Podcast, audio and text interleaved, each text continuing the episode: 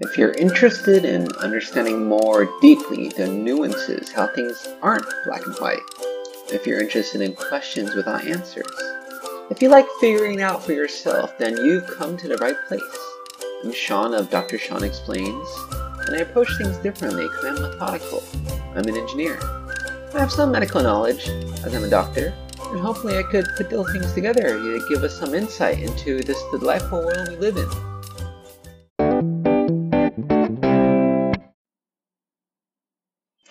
So today we're going to try a different format. We'll have some pictures, I guess, so those of you who are more visual can focus. And our topic today is our way out of the coronavirus pandemic. And today is part one where we're talking about PCR testing, basically testing to see if you have the virus. So here is a picture of the virus. And as you can imagine, you know, there's lots of different parts of the virus, but mainly in terms of PCR testing, like we talked about before, we're looking for the genetic material if it's present. So that's called RNA for the coronavirus. The presumption is if somebody is infected, they will have the virus.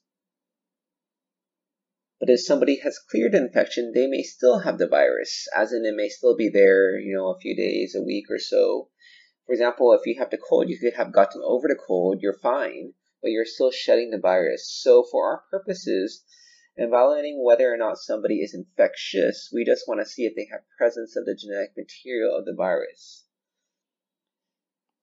So the problem is it doesn't tell you the past, doesn't tell you whether they've had the virus and have cleared it, in which case they may be immune. We're not sure about that. It also doesn't tell you whether they could get it in the future, as in they could be developing it now. They could be developing it tomorrow and you just missed it by a little bit. So the question is, where do we test for? And here is the nasopharynx. So if you look, this is the nose, and when they stick that swab in, a lot of people said they're poking their brain. Obviously, that's not correct because you're not connected to the brain here. But it's pretty far deep inside, and a lot of people feel it's uncomfortable. But the gold standard is testing the nasal pharynx to see where it is. And so there's a thought that if it's the lung, it migrates up. What about negative tests though? What happens when it says you don't have it? Does it actually mean that? We've talked about this concept of a false negative. I think it's important to remember that just because somebody has a negative test doesn't mean somebody doesn't have it. That just means we didn't find it. There's many different places it could be hidden. And one thought is it could be in the lungs and hasn't gone up so far to the nose or to the nasal pharynx. So Dr. Li, the whistleblower in China who died, he had multiple tests that were negative. But then finally the test came back positive and he died a week after that. There's a case report of a man in China. He had CT findings and they're very suspicious, so they basically kept on testing him every single day. And it was not till the fifth day that his test came back positive. So this is what a CT of the lung looks like. So if you see, there's definitely changes on the CT of the lung, and it's much earlier than our other findings. And so the question is, what do you say? There's actually one study from China saying that, well, the CT of the lung is actually quicker to diagnose this thing than the PCR because the PCR doesn't turn positive till later.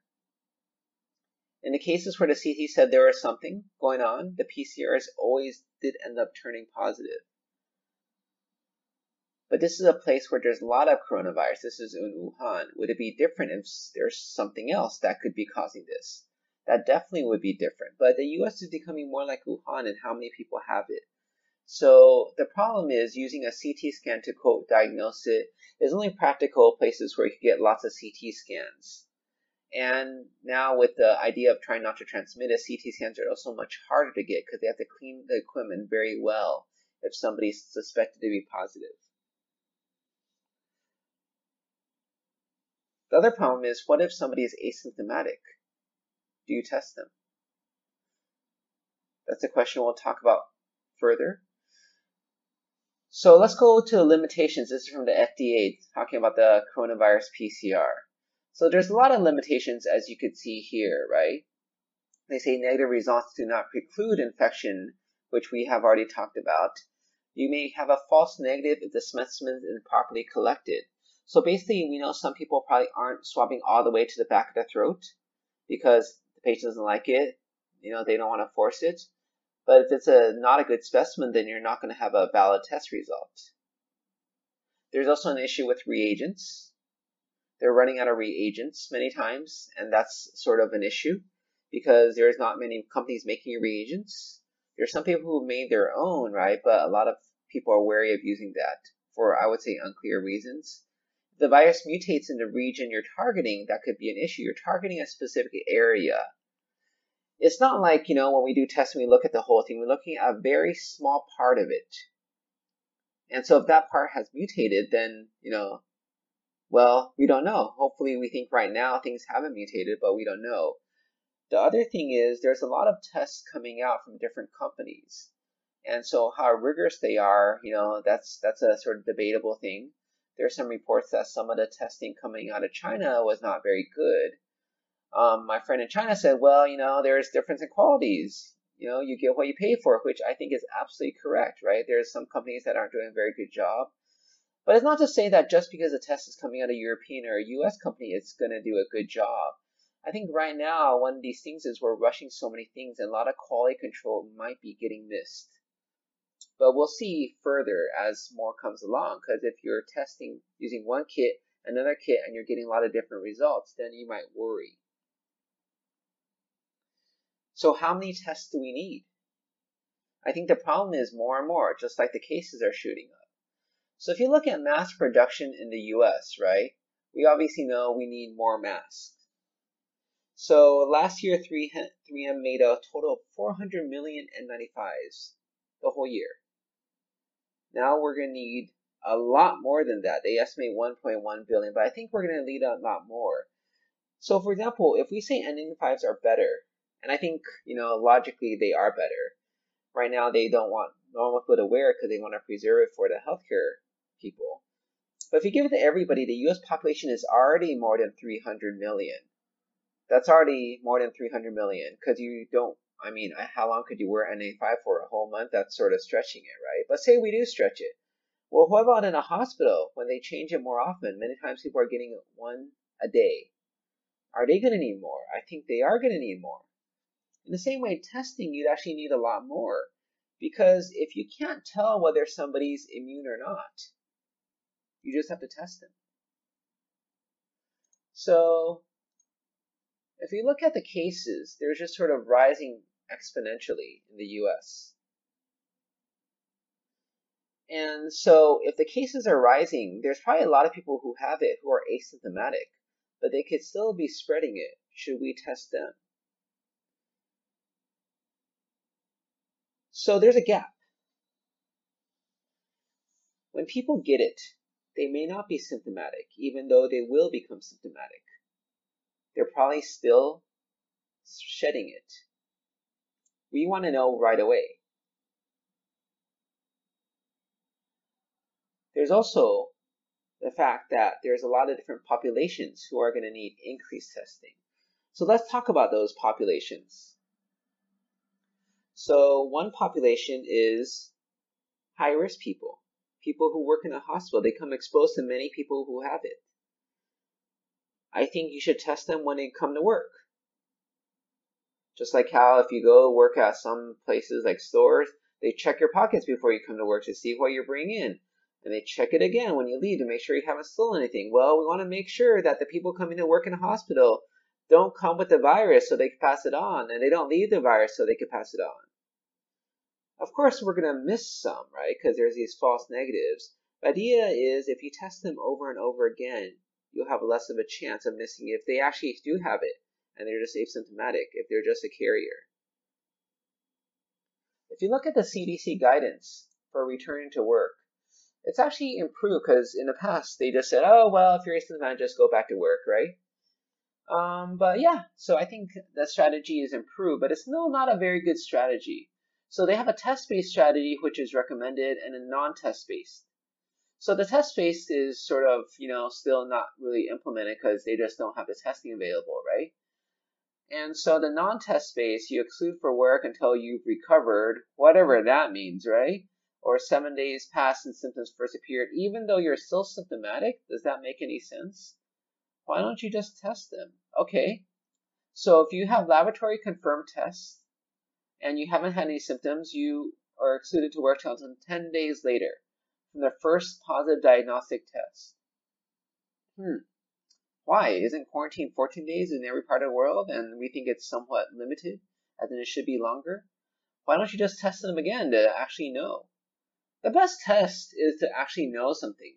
Many times I explain this to people in the hospital. You may worry about this or that, right? I may worry about this or that, right? Why don't I just do a test and take away the doubt? Seems easy enough to me, right? Well, I guess the reason is because we don't have testing. Another high risk situation is people who are sitting in the airplane. You're enclosed with many people for a long period of time. Many of these flights nowadays, they're trying to push them longer, longer, 15, 16 hours. That's a that's a long period of time. If you're infectious, let's say you have a pretty good chance of infecting somebody else. My wife told me a story about this lady who came back to Vietnam. She's infamous now in Vietnam for bringing cases back. So she has actually two passports, and she gave I mean, she, um, I don't know, cunning, cunning is a better word than smart. So she gave the officials, um, you know, her passport, that's her Vietnamese passport, so they couldn't figure out she went to Italy. And she didn't tell them, and she actually had symptoms. But, you know, she went out partying and she was flying back home in business class. She was like a, you know, a minor celebrity. And so apparently she finally got tested because she got really sick. And they scrambled and tried to find everybody who was sitting in a plane with her in business class, and many of them had it, and some of them had already left the country by then, because this is days later. So it's like, well, I think there's, if you're in close proximity, it's a higher risk. And if you want to look at that, right, I think also when you're living with people, that's a higher risk.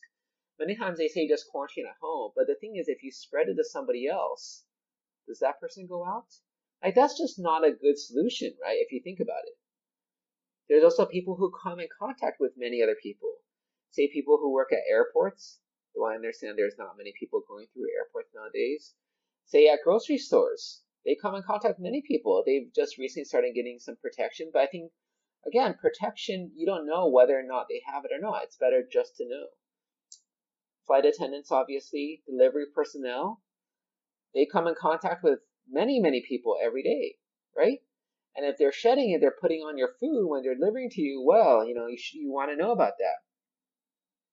And then the last, and then the sort of, I would say, the most obvious is regular people, right?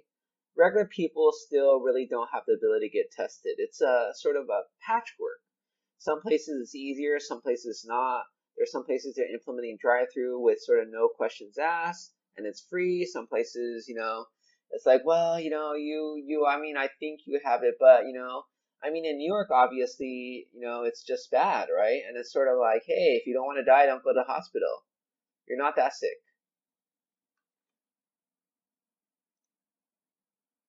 So if you look at the testing capability, numbers of specimens tested in the U.S., it's gone up. There's no doubt about it. But it's not going up well enough.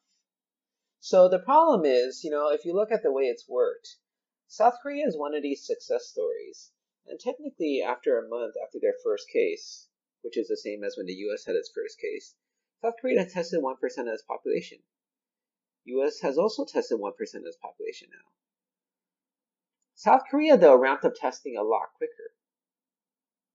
They flattened that curve, in a sense, by making the testing curve go up. There's also a difference in the lag time between tests and results, right? There's this idea, so say in Japan right now, they're testing people at the airport. And if you don't have a private mode of transportation, taxi is excluded. You have to wait at the airport till the result comes back before you could leave. So people literally hang out the airport for a day or two. They have boxes they sleep in. So that's an example in sort of real life why it's important to know. But I think the other thing is it's important to know sooner rather than later for people who may come in contact. Like, should I go to work tomorrow?